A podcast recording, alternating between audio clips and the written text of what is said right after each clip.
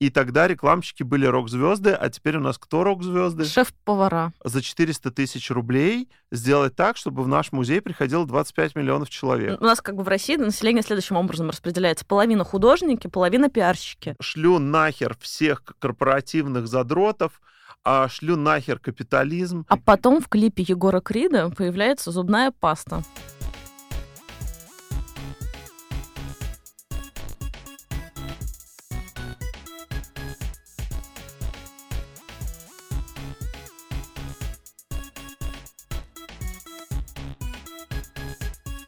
Всем привет! В гостях у нас сегодня один, наконец-то, человек, а не три. Микрофона у меня три при этом. Круто.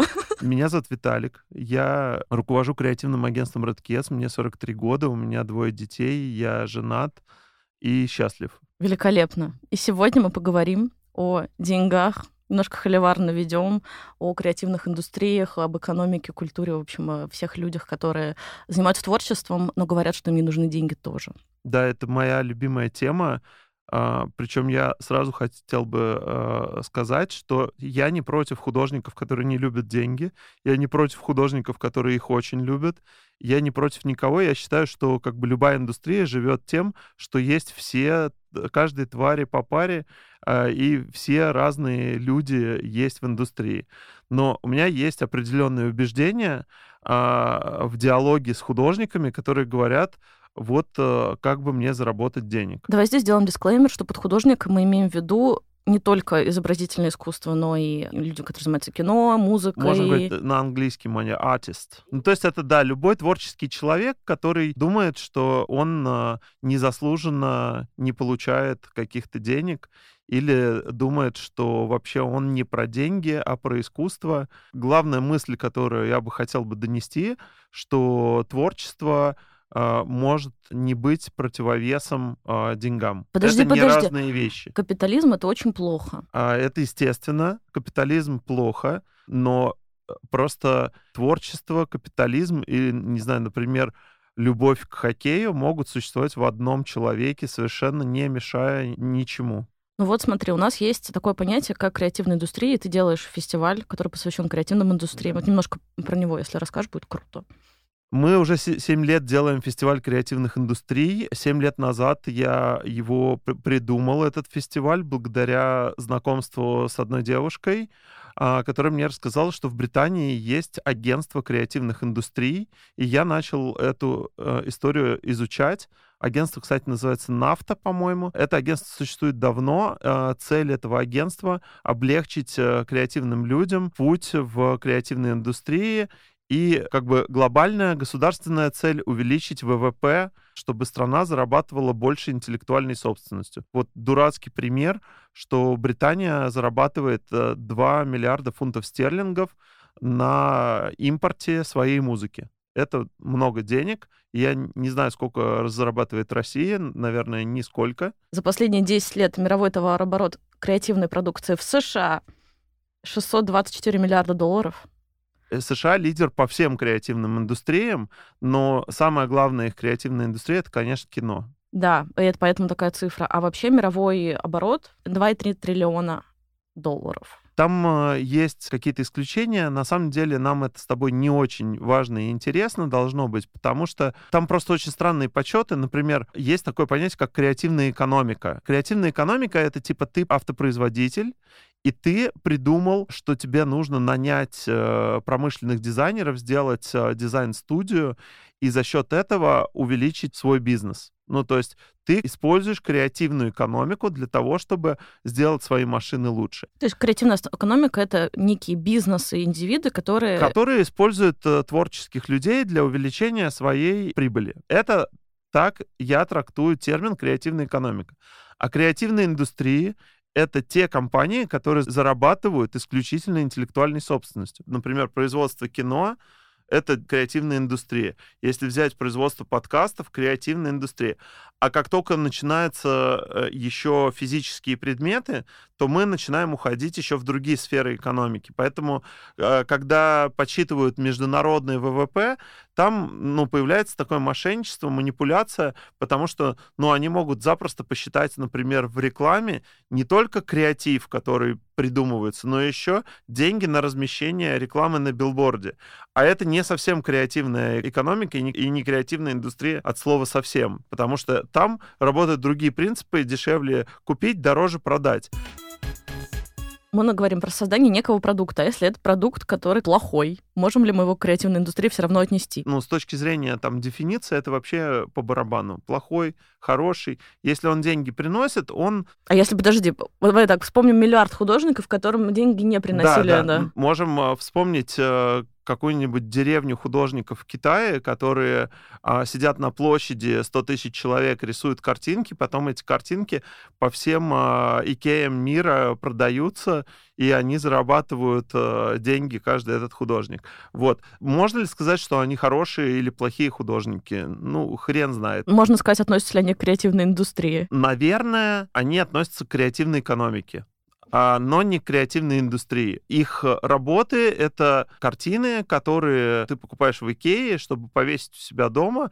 То есть ты там не разбираешься ни в искусстве, ни в чем. У тебя, может быть, даже это неплохие картины, и у тебя хороший вкус, но у тебя не стоит задача э, повесить какую-то картину со смыслом, у тебя стоит задача украсить интерьер. Ну, это ладно, это разговор для искусствоведов, что является, не является искусством, и тут мы посоветуем книжку Вальтера Беньямина «Произведение искусства в эпоху его технической воспроизводимости», где все про ауру искусства, про это рассказано, мы тут не, не новаторы. Ну так вот, значит, ладно, неважно, какие цифры, и мы не можем посчитать, нисколько в российской экономике э, ВВП относится к креативным индустриям, но сам факт, что какая-то часть экономики является креативной экономикой, это важно сказать, что это все-таки денег приносит государству и бизнесу и всем остальным. Мне кажется, что вот надо сделать связочку с э, твоим вопросом, капитализм э, это плохо или хорошо.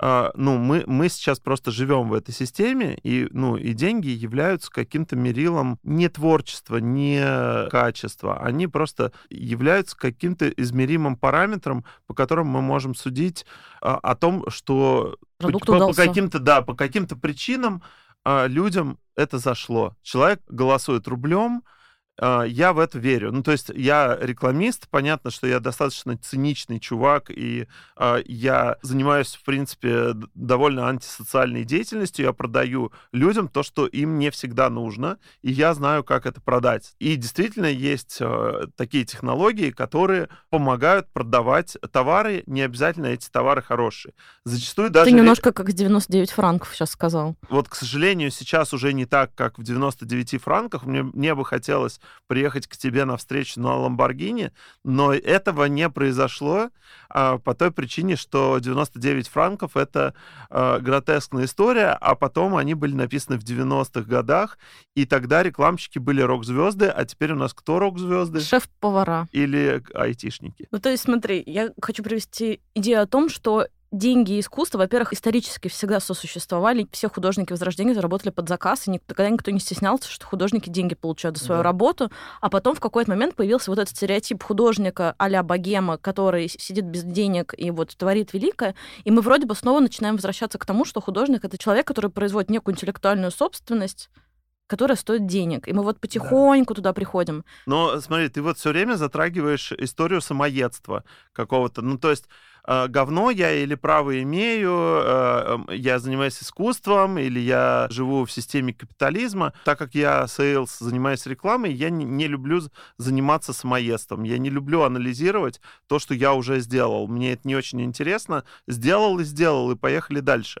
Вот. А когда человек, особенно творческий, с которыми я часто имею честь общаться, занимается самоедством, э, чаще всего на этом самоедстве он и его талант погибает, потому что он начинает себе задавать эти философские вопросы, и часто эти философские вопросы заводят его в тупик э, своего ничтожества и ненужности.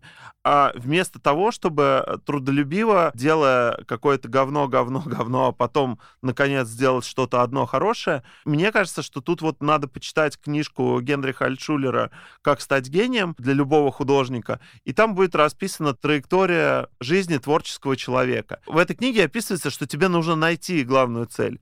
Но самая гла- главная цель — это жить творческой жизнью. Прожить жизнь творческого человека. То есть это вот миссия. Если ты начинаешь э, заниматься самоедством, блин, меня никто не ценит, значит, я говно, блин, мои работы не покупают, значит, я говно, или там, я занимаюсь только искусством, я не хочу касаться денег, деньги — это грязь, это все, на мой взгляд, неправильные мысли, а нужно к этому подойти практически. То есть мне нужно заниматься искусством. Для того, чтобы мне заниматься искусством, мне нужно не думать про еду, мне нужно не, ду- не ходить на работу, и мне нужно, там, не знаю, сделать так, чтобы моя семья ни в чем не нуждалась. Поэтому я должен научиться продавать свое искусство. Продажи — это просто технология, которой ты можешь научиться, прочитав 6 книг. Берите любые 6 книг, где написано «Искусство продаж», абсолютно любые. Там будет примерно одно и то же написано. Просто на шестой книге вы, наконец-то, выучите там три главных принципа отношения к деньгам и э, того, как нужно себя продавать. И вот этот навык, это абсолютно такой же навык, как водить автомобиль или как э, э, изучить английский язык. Я на самом деле понимаю, про что ты говоришь, но как человек, который очень много работает с людьми, которые являются сотрудниками музеев, работают э, в современном искусстве. Как-то так получилось, что это самоедство, оно есть и у профессионалов, и у художников, в общем, у всех, кто создает вот это все.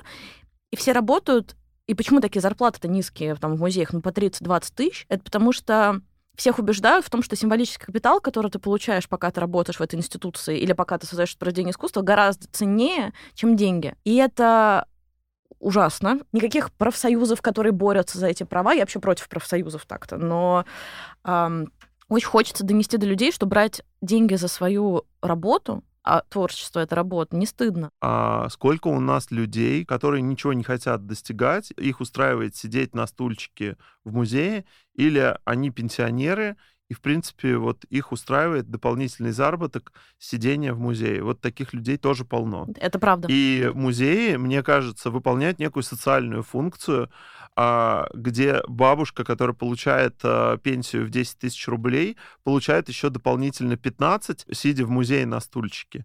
И если помножить э, количество бабушек э, на количество ну, музеев, то можно сказать, что государство еще мало того, что пенсиями, еще и музеями берет вторую еще социальную функцию бюджетными деньгами помогать этим бабушкам. Понятное дело, что есть много бабушек, которые не могут сидеть в музее, они там болеют. Погоди, погоди, почему ты считаешь, что в музеях работают бабушки все-таки? Там работают люди очень разных возрастов. Я просто не хожу в музеи, поэтому думаю, что там работают бабушки. Вот это главный стереотип. Там работают очень много молодых специалистов. Почему, например, сотрудники культурные в основном женщины? Я вот думаю, что ты говоришь про какие-то модные музеи типа гаража. Нет. А музей огурца э, в Суздале, я думаю, там работают бабушки. Вообще не факт. Региональное искусство тоже очень развито, и там работают абсолютно люди разных возрастов. И Мне очень кажется, много что нам нужна, нам надо призвать зебру статистики, да. э, чтобы не спорить. Ну, я просто верю в то, что если такие зарплаты,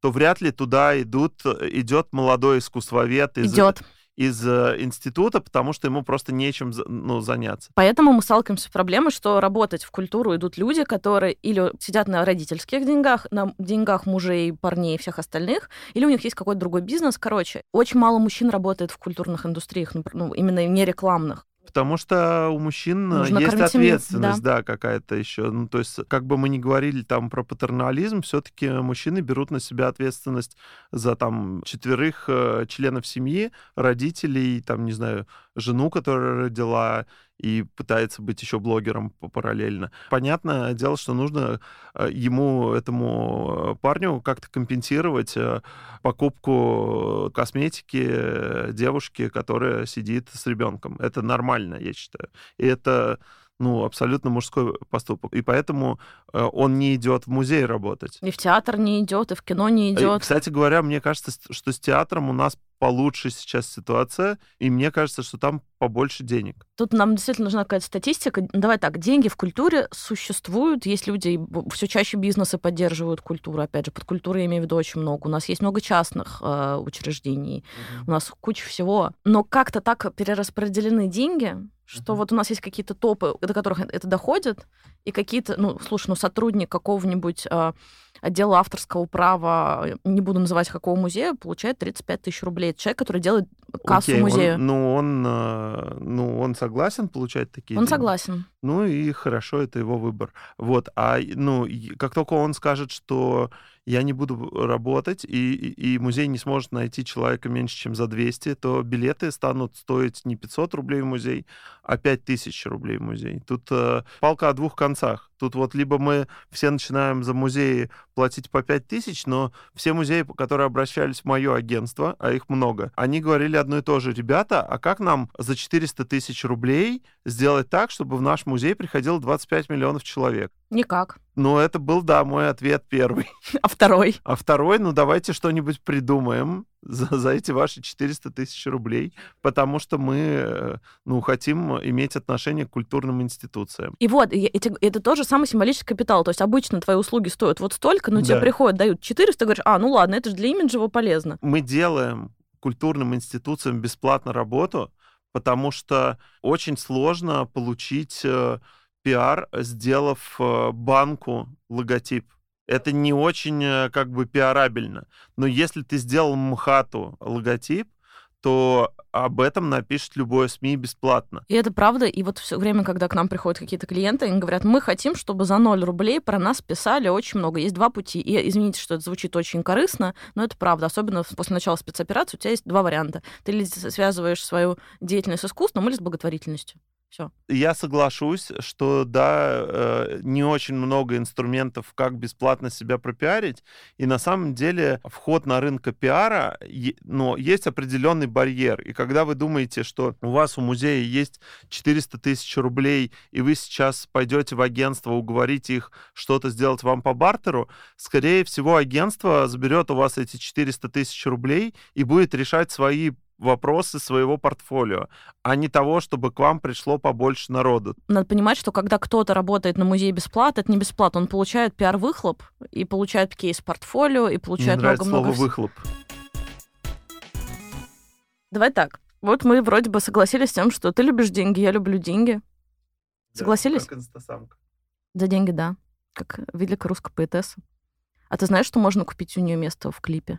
Ну, у кого угодно можно купить место в клипе. Вот я думаю иногда об этом. Рынок, да, как инстасамка. Видит так. Наши артисты думают, что видеоклип сделать это полная херня, и тратить на это деньги смысла нет, поэтому они идут на такую сделку. Они приходят к видеопродакшену и говорят, ребята, мы вам разрешаем интегрировать клиентов в наш клип, а вы э, нам снимаете клип. И вот сколько вы там напродавали интеграции, это все ваши деньги за то, что вы нам снимете офигенный а клип. А потом в клипе Егора Крида появляется зубная паста. Да там у него не только паста появлялась, у него много чего появлялось. И на самом деле есть э, там условно два продакшена, которые делают клипы э, таким звездам, это всегда плохие клипы, они всегда абсолютно плохие. Но я бы э, артистам сказал поучиться у Little Big. Вот ребята, которые поняли, что э, продакшн это может стать э, на самом деле источником славы. Ну и они сделали со- свой собственный продакшн, у них э, есть классный продюсер, и они знают, что на клипе экономить нельзя. Ну, понятно, что они экономят, потому что с ними хотят теперь классные режиссеры. Суть в том, что в клипе музыканта главное это все-таки продакшн и режиссер, чем э, просто существование этого клипа. А артисты наши, как бы еще с 90-х годов, считают, что клип это что-то, не, за что можно платить максимум 300 тысяч рублей. Ну, собственно, и тут э, открылась э, портал в вопрос, как зарабатывать людям разных творческих профессий сейчас, когда мы находимся в ситуации, когда, во-первых, есть огромная конкуренция, потому что в интернет сейчас выкладывает все, и тебе нужно как-то среди вот этого потока говна просто прорваться и показать, что у тебя твое классное искусство, если оно правда классное. И, э, в общем, вопрос авторских прав стоит очень интересно. В общем, давай, может быть, что бы ты советовал, например, художнику, именно вот классическому живописцу, например? Вот что им делать? Как У меня есть э, живописец, знакомая Катя ее зовут, и я ей советую поучиться продажам. И она просто вообще слушать не хочет и, ну, буквально закрывает уши руками и говорит ла-ла-ла-ла-ла. Я занимаюсь искусством, это все херня, э, я не буду ну, заниматься продажами и ничего вообще знать про деньги не хочу. А может быть, Катя нанять человека или поделиться процентом с человеком? Да, может быть, э, Кате вообще надо что-то сделать, но Катя не хочет вообще ничего делать, потому что она про искусство. И есть другого рода люди, а, которые тоже меня э, сильно художники возмущают.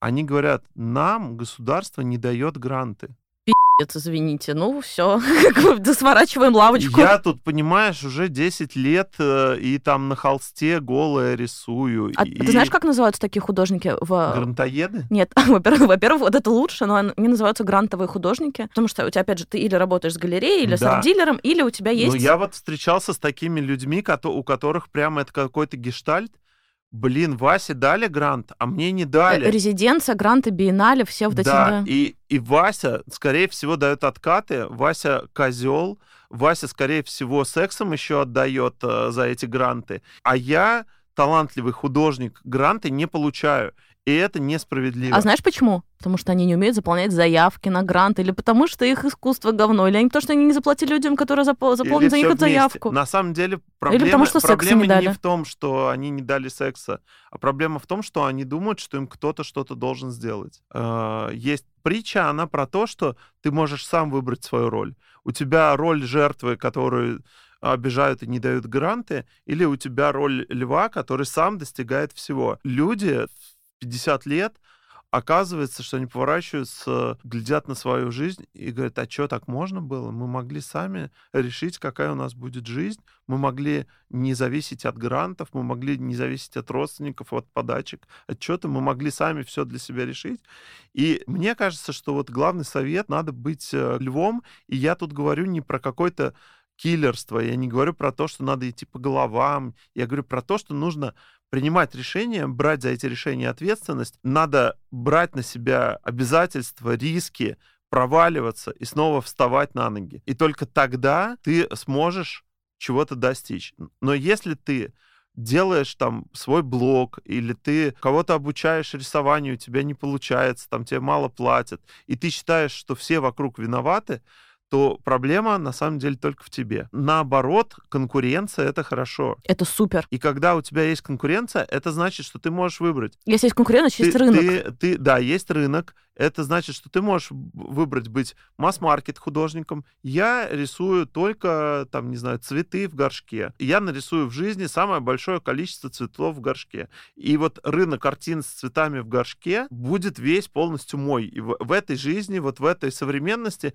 я буду горшечистом самым лучшим на, на свете. Или ты можешь сказать, что я андеграундный художник, там мой никнейм порез на собаке, и я буду рисовать э, только э, собак. Моя аудитория будет 200 человек. Этим людям я буду продавать свои картины. Больше мне никто не нужен. Эти люди будут меня понимать. Я буду им э, декламировать э, стихи на латыни, и мы будем э, друг с другом разбирать классические там сюиты какие-нибудь. Или я буду супер вообще каким-нибудь стрит-арт художником.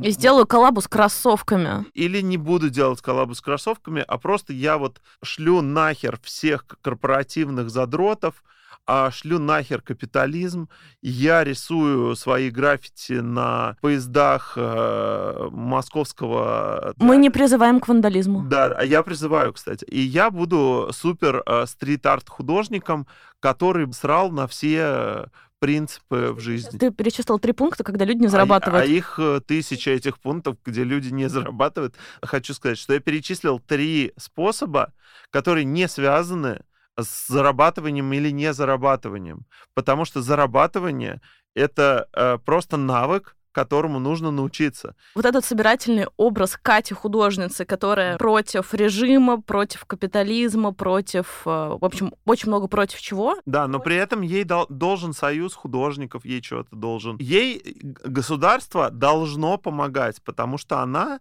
выбрала быть художником. Я сейчас скажу э, мысль, за которую меня потом на кресте порешают.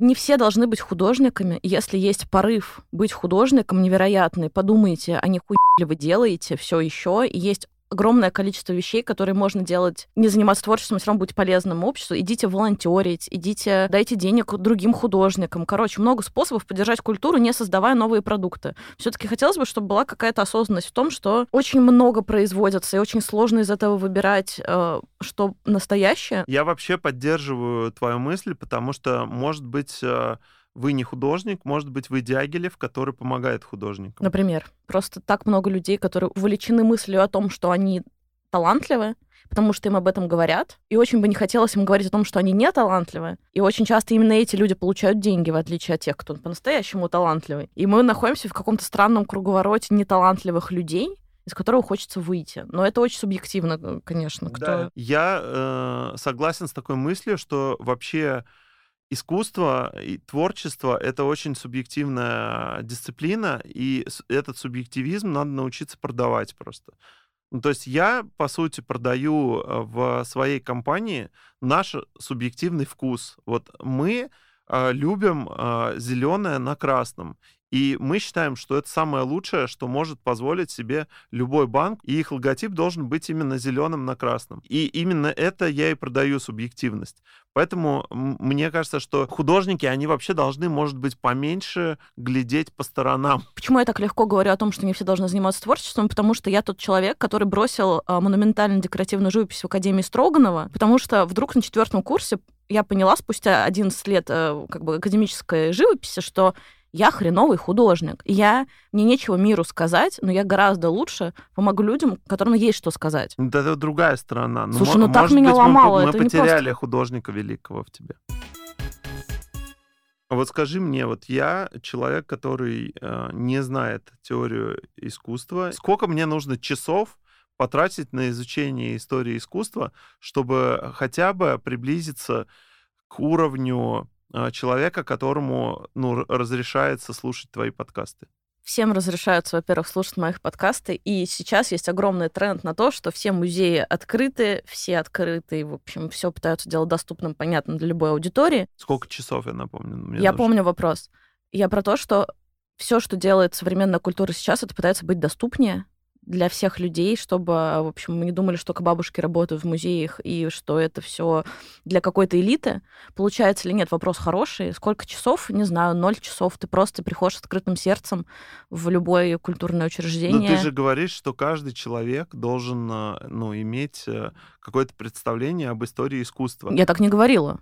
Это а, может быть вообще неинтересно. Мы, вот я, же, я, правда, ничего про физику не знаю и ничего. Ну, хорошо. Вот я хотел бы что-то знать про историю искусств, и я хочу тебя спросить, это, условно говоря, три часа посмотреть э, ролик Дудя, или это, не знаю, например, на синхронизации купить какой-нибудь курс э, там из 20 часов с э, искусствоведом. Вот как, как бы ты посоветовала человеку мне подступиться на первую ступеньку истории искусств? Опять же, просто начать ходить, интересоваться и ничего не читать, и не, и не давить на себя тем, что нужно потратить 10 э, тысяч миллиардов часов на то, чтобы прочитать все книжки, а делать только что, то, что интересно.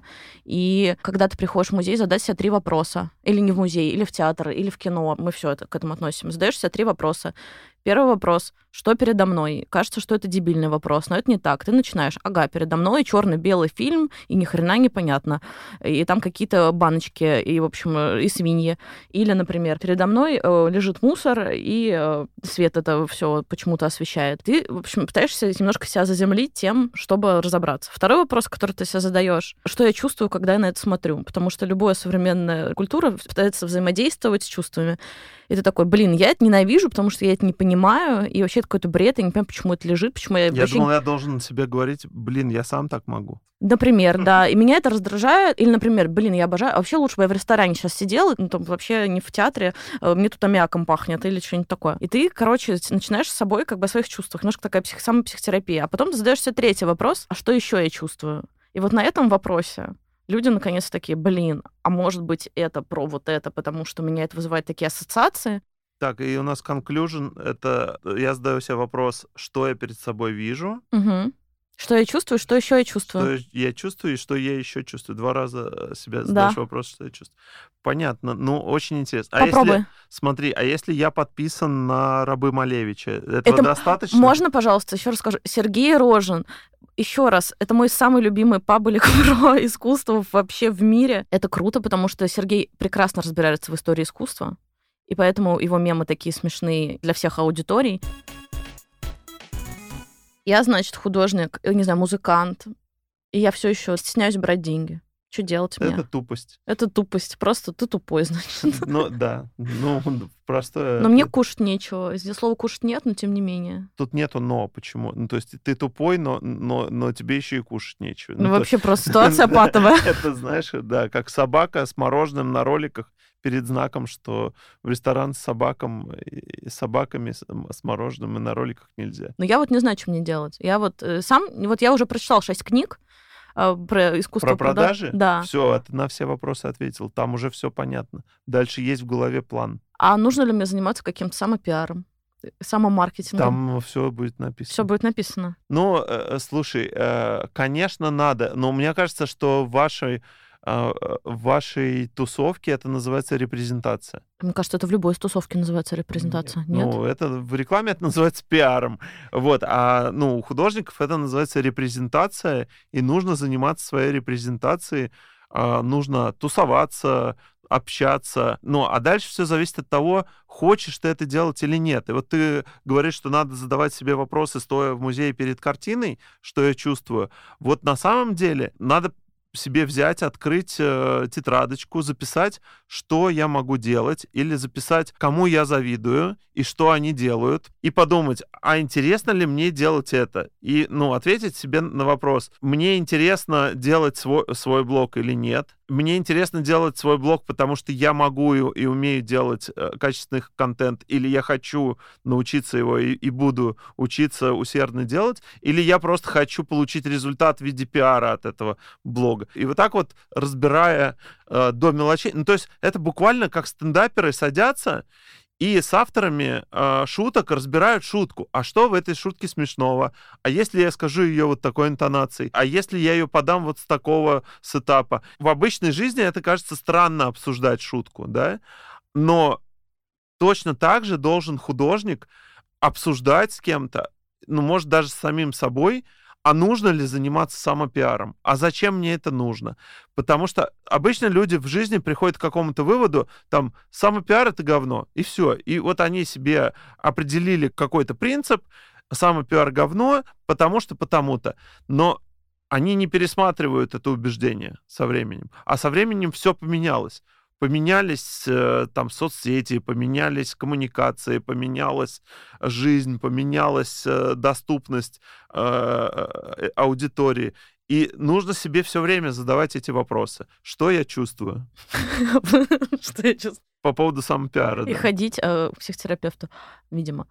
Ну, если... А вот смотри, я, значит, все еще Катя художница. И я вот, например, поняла, что ладно, все-таки мне нужны деньги, чтобы покупать гречку. Ну, ты берешь у Союза художников подвал и сдаешь его. Это еще попробуй Союза художников получи подвал. Люди вообще-то в очереди годами стоят за подвалом.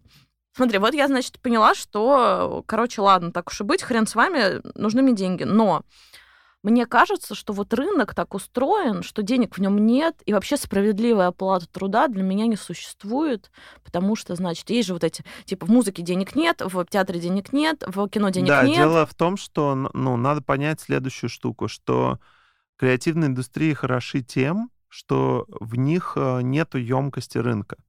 А, то есть, грубо говоря, э, в течение года люди совершают определенное количество перелетов на самолеты. И как бы S7 не хотела продать больше билетов, они ну, не могут э, людей заставить летать больше.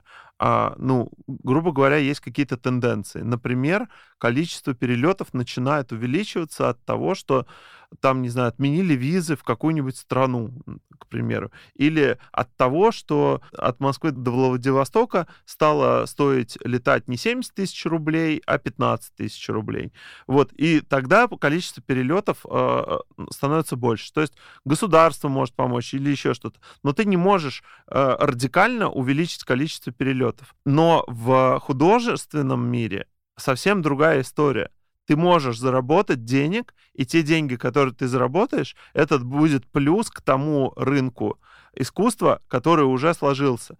Если в России мы с вами знаем, что 30 миллионов долларов оборот э, современного искусства – в России, то абсолютно точно я, как современный художник, новый, молодой, который выйдет из этой студии современным художником после общения с тобой, абсолютно точно может себе поставить цель в следующем году, э, за следующий год заработать миллион долларов как э, современный художник. Ни хрена себе, не, ну давай так, не так много современных художников в России зарабатывают миллион долларов. А я, так как я прочитал шесть книжек по продажам, я, я считаю, что я заработаю миллион долларов именно как современный художник.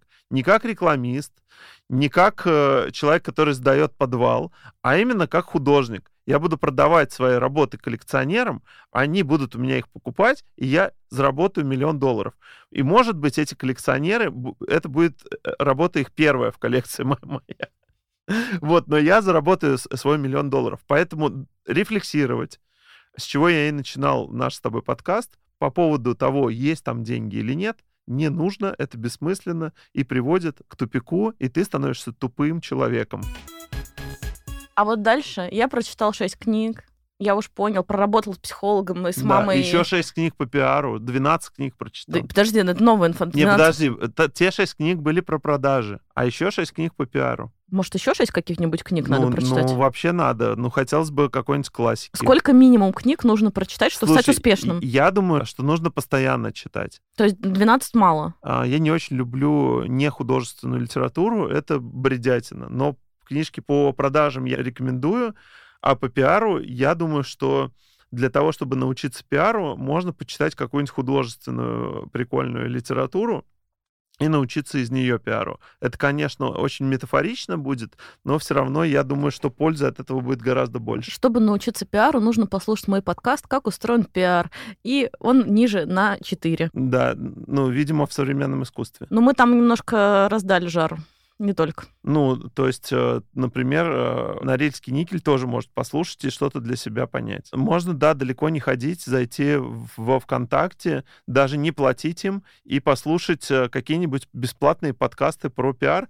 Благо у нас в России, мне кажется, половина населения пиарщики, и контента про пиар очень много. У нас как бы в России население следующим образом распределяется. Половина художники, половина пиарщики. Да. Но они все никак встретиться Подожди, не могут. а мы забыли про бабушек, которые сидят в музее. И 10 бабушек. Да, всего 10. Тысяча музеев и 10 бабушек. Все я сделал, а все денег нету. Не приходит. Стоит ли мне бросать мое творчество, если оно денег не приносит мне?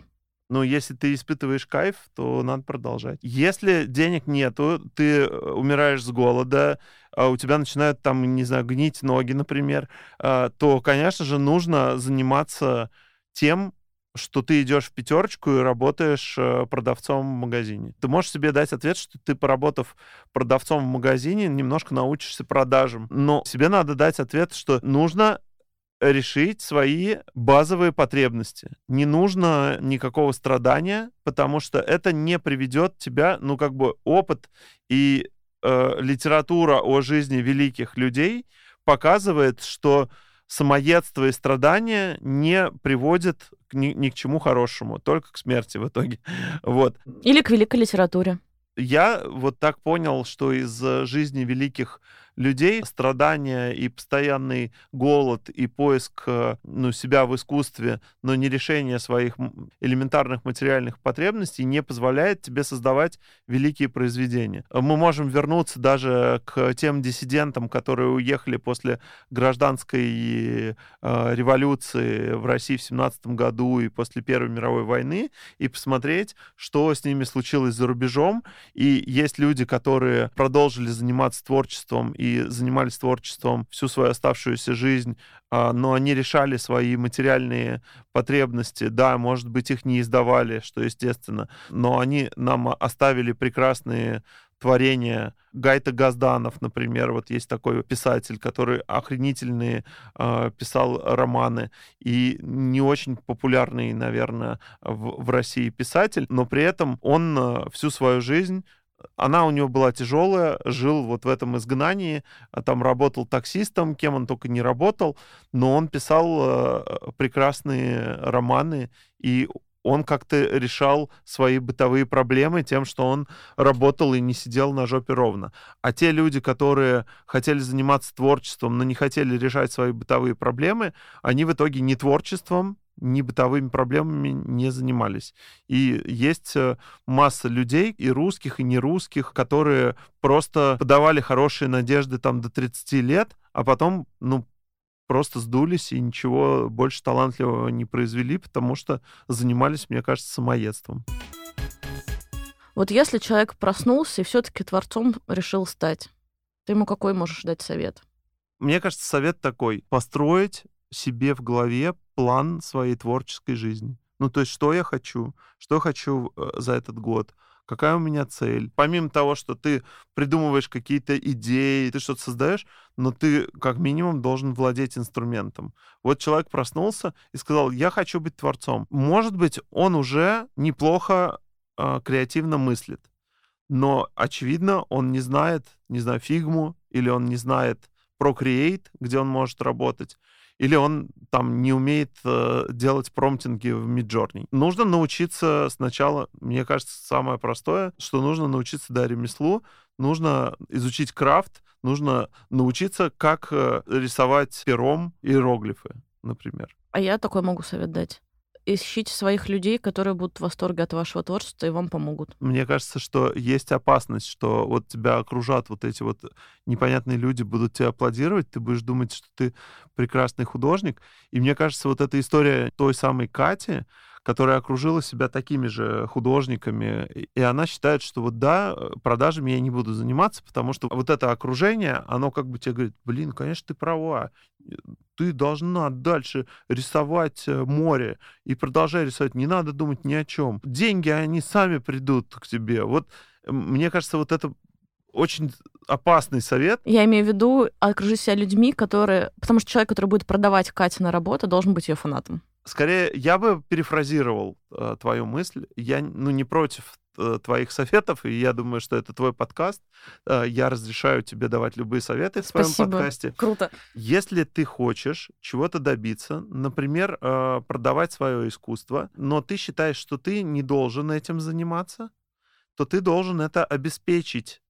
То Менять есть, людей. То есть, грубо говоря, если я хочу, чтобы мой ребенок каждое утро Э, ходил в школу вовремя, но у меня нет времени на это, я должен это каким-то образом обеспечить. Если, например, у меня нет денег на личного шофера, то я должен, там, не знаю, обеспечить это какими-то другими способами.